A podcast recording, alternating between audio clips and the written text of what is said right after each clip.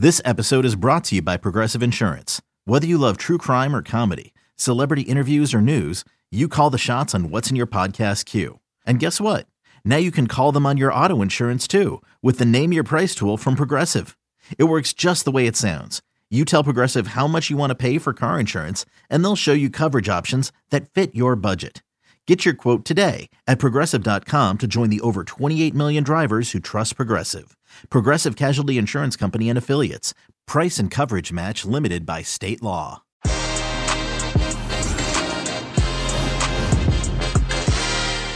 Yes. What is up, everybody? And welcome to this emergency podcast of Que Golazo. I'm filling in for LME, Jimmy Conrad. I'm here with Ben Jacobs, our breaking news expert here at CBS Sports.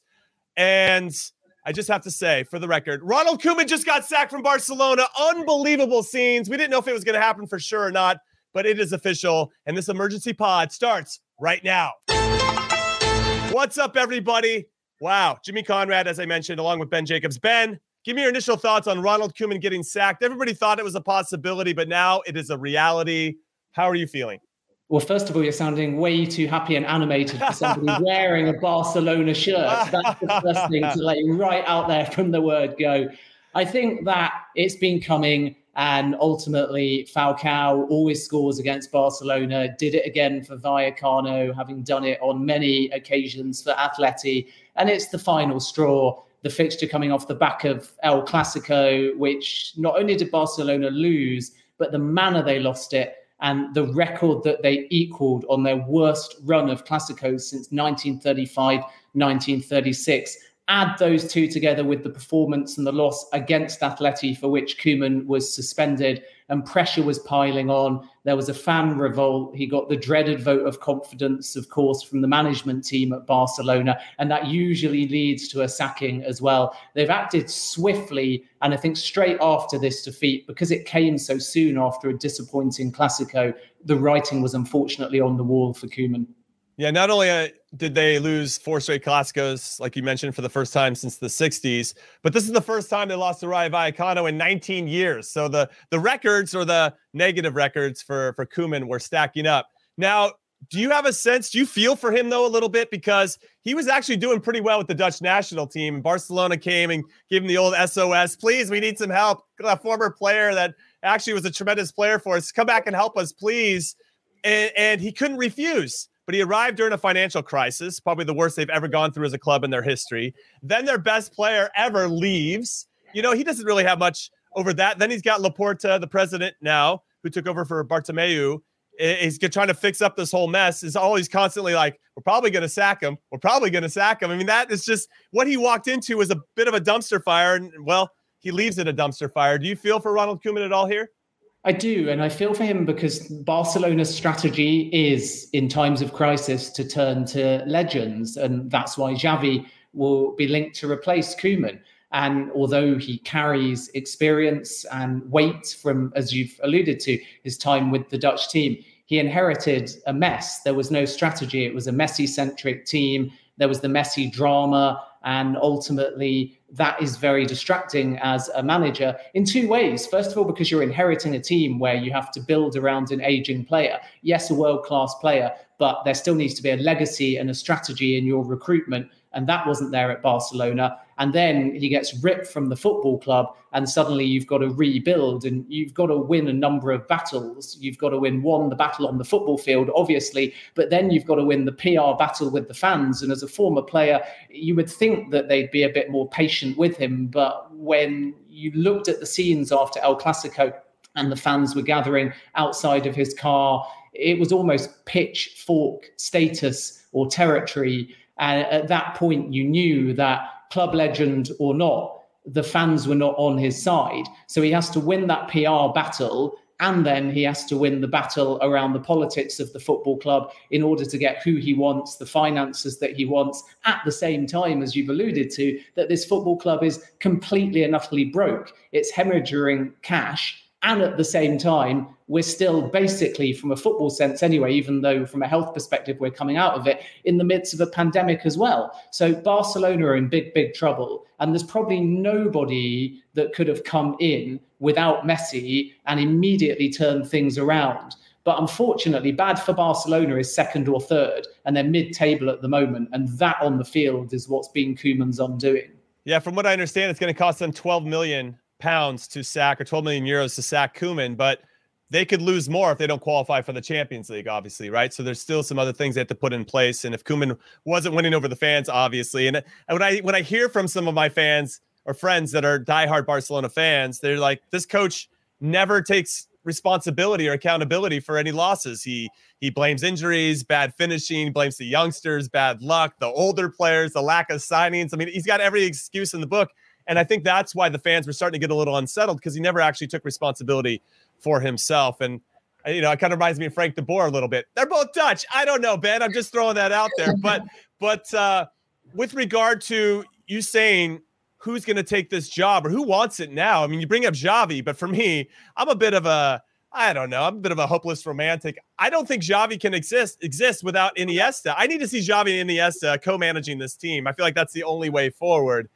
Who takes this job at this point? We're seeing Xavi linked. I think he's two to one with the bookmakers. I see Andrea Pirlo, Roberto Martinez. I actually think a great smart hire would be Erik Ten Hag, but because he's such a smart manager, there's no way he's touching this job and it's another Dutch manager. I don't know if they're ready for another Dutch manager. Where are you leaning with regard to this? Yeah, I think they're going to move away from the Dutch. That's for sure. it's only because the fans haven't warmed to the Dutch, unfortunately. And as you can see, Fabrizio says that Xavi is the favourite, and that's the case with the bookies as well. I know Xavi relatively well. I've spoken to him on a number of occasions when I was working out in Doha with Al Jazeera and beIN Sports. And Xavi had always said, even before Koeman, that he felt the job was a bit too soon for him. Mm-hmm. Now, it may be easier to follow Koeman given the circumstances and from his perspective, not walk into a club that has Messi. And this season, with plenty still to play for, you could come in as Xavi now and just qualify for Champions League, try and get out of trouble in the current Champions League and be seen this season to do quite a decent job. And the irony of it all, if you're Xavi, is that you will get the fans because of who you were as a player for that football club back on your side, even though that is what Koeman should have had from day one, because they're both legends of the club. But Xavi is of that magical legendary status. And Koeman somehow, maybe it's a slight generational thing, isn't quite on the same plane, which to me is ridiculous because they were both world class legendary players for that football club. But Xavi is almost untouchable. He's magical. And if he comes in as a manager, he should be given a bit more time. But in fairness, we said that about Pirlo at Juventus as well. And farcically, Pirlo is also up there amongst the favourites. There's no way I think that Pirlo will be seriously considered because of how things panned out at Juventus, but he's up there too.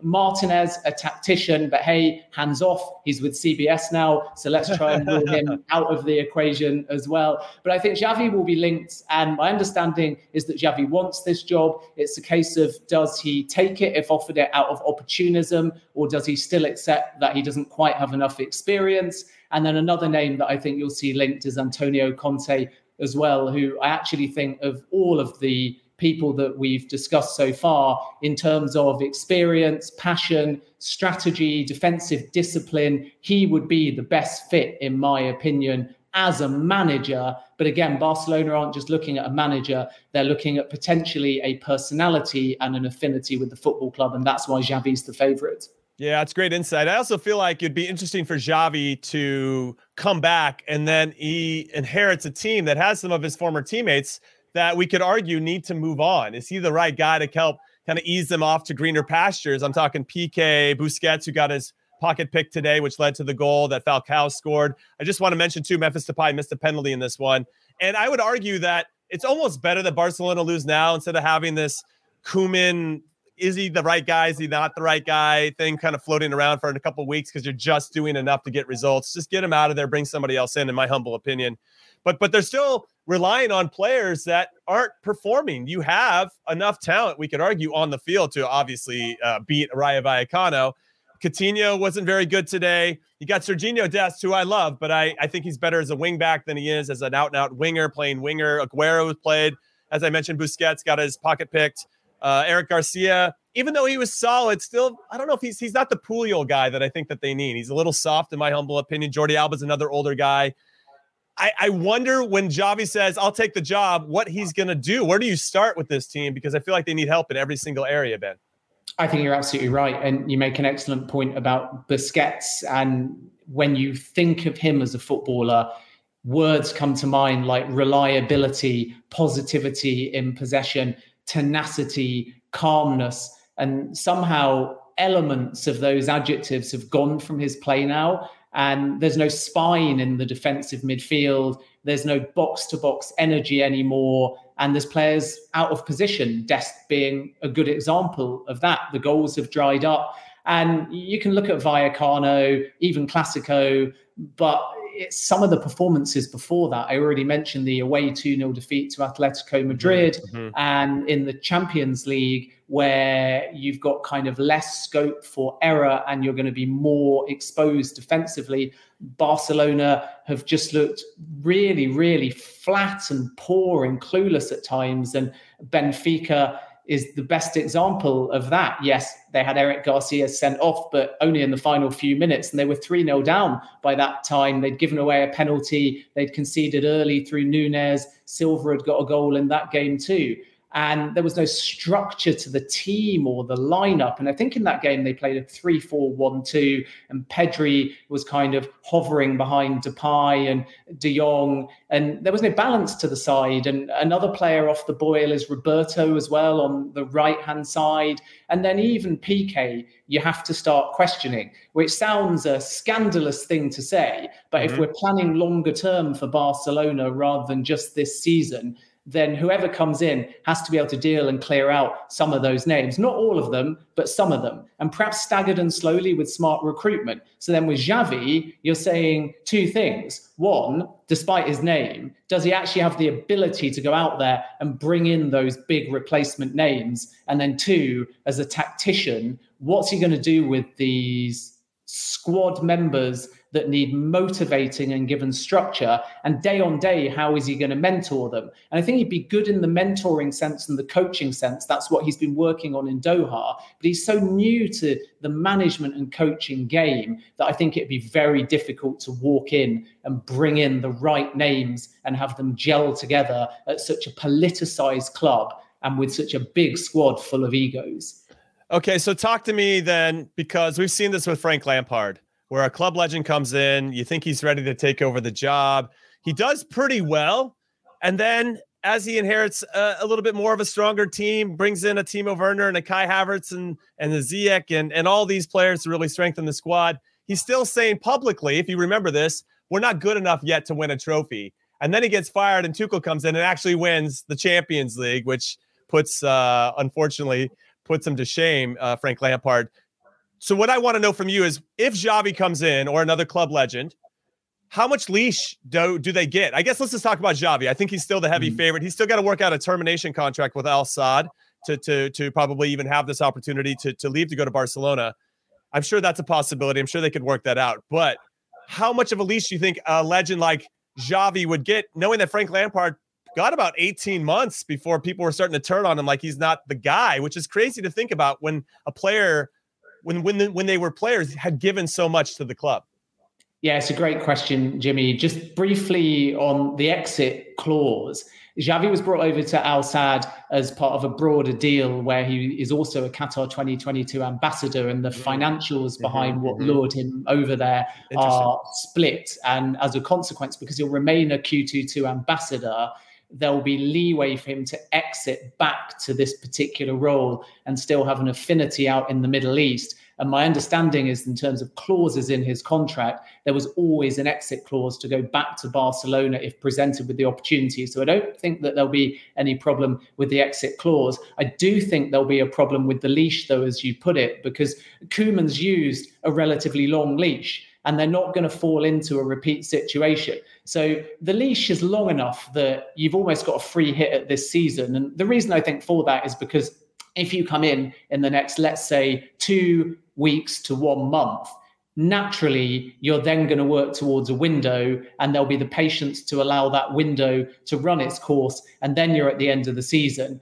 And then I think you have half a season before people realize if it's working or not, which effectively gives him a year, which is plenty of time to find his feet and go through at least two transfer windows. And in the short term, you're looking, as you put it, for that Lampard spike in form. So it would be Alaves up next at home, which is obviously a must win. And then they play Dinamo Kiev away if they're to rescue their Champions League chances as far as the group stage and getting to the knockouts are concerned. And then you look at the rest of the fixtures, and I don't think that a manager will be in by either Alaves or that away Champions League trip, even in early November. But then they've got Celta Vigo, Espanyol, and then trying to get revenge against Benfica. And then things start to get a little bit more difficult because it's Villarreal, Betis, and then Bayern Munich, mm-hmm, which they may mm-hmm. have to win in the final group stage match day if they're actually to get to the knockout stages of that tournament. So you need a manager in, I would say, by late November to give you a run in to that business end of the Champions League group stage, but then preparing for the window. So Xavi would have to make a decision very quickly for me. But then I do think he'd be given a year at the football club, all of this season, almost like a free hit and then the planning in the off season, and then he would still, in my opinion, have half a season before the club revisited it if things weren't going his way. Okay, it's about 18 months. I think it's, it's what I'm, I'm picking up what you're putting down. Now, as a counterpoint, this is from our producer Des. He goes, "What if Zidane came in? My mind would melt. I think I don't even think my mind could comprehend Zinedine Zidane coming over from Real Madrid and helping Barcelona fix their problems. I just don't see that happening. But it's fun to think about. All right, so Ben, before I let you go, what is your prediction? What do you think is going to happen with this situation? I think Xavi is the hot, hot favorite, and I don't see too many other available or willing options that would trump that that fall within Barcelona's strategy.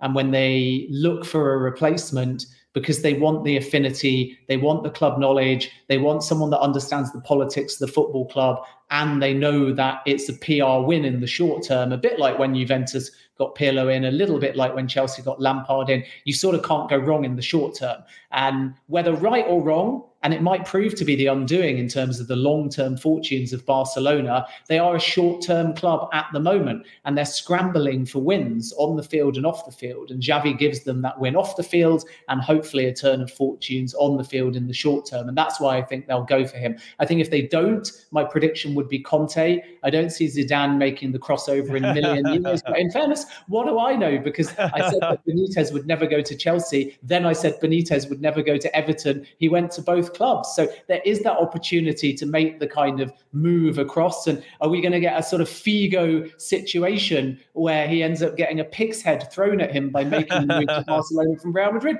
Who knows? But my prediction, plain and simple, is Xavi is the hot favourite for a reason. And I do think that he will be, at this stage anyway, from the intel in the immediate aftermath, I think that he will be the next Barcelona manager if I had to put money on it right now. Well, there you have it. That is our breaking news expert, Ben Jacobs. Ben, thank you so much for your time. Pleasure, Jimmy. All right, everybody. That was an emergency Que Golazo pod. Thank you so much for listening. Good luck to Ronald Koeman. I don't know if he's going to get paid or not. Apparently, Barcelona don't pay their sack managers, so we'll see if he ends up getting that money. And then, everybody, make sure you subscribe. Follow us on YouTube, all the platforms that you get all your podcasts. You know, hit the buttons, leave some five star reviews. You know the deal. We'll see you tomorrow for the weekend preview. Later.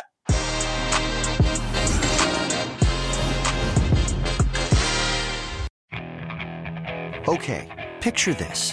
It's Friday afternoon when a thought hits you. I can waste another weekend doing the same old whatever, or I can conquer it. I can hop into my all new Hyundai Santa Fe and hit the road. Any road. The steeper, the better. Because my all new Santa Fe is available with HTRAC, all wheel drive, so I can hit the trail without a worry in the world. Heck, with three rows and best in class rear cargo space, I can pack the whole family in with all our gear. We've got available dual wireless charging for our phones, so we'll never lose touch with civilization, and we won't lose touch with the primordial power of Mother Earth. So, which is it? Waste the weekend or do something a little more epic? And conquer it in the all new Hyundai Santa Fe. Visit HyundaiUSA.com or call 562 for more details. Hyundai. There's joy in every journey.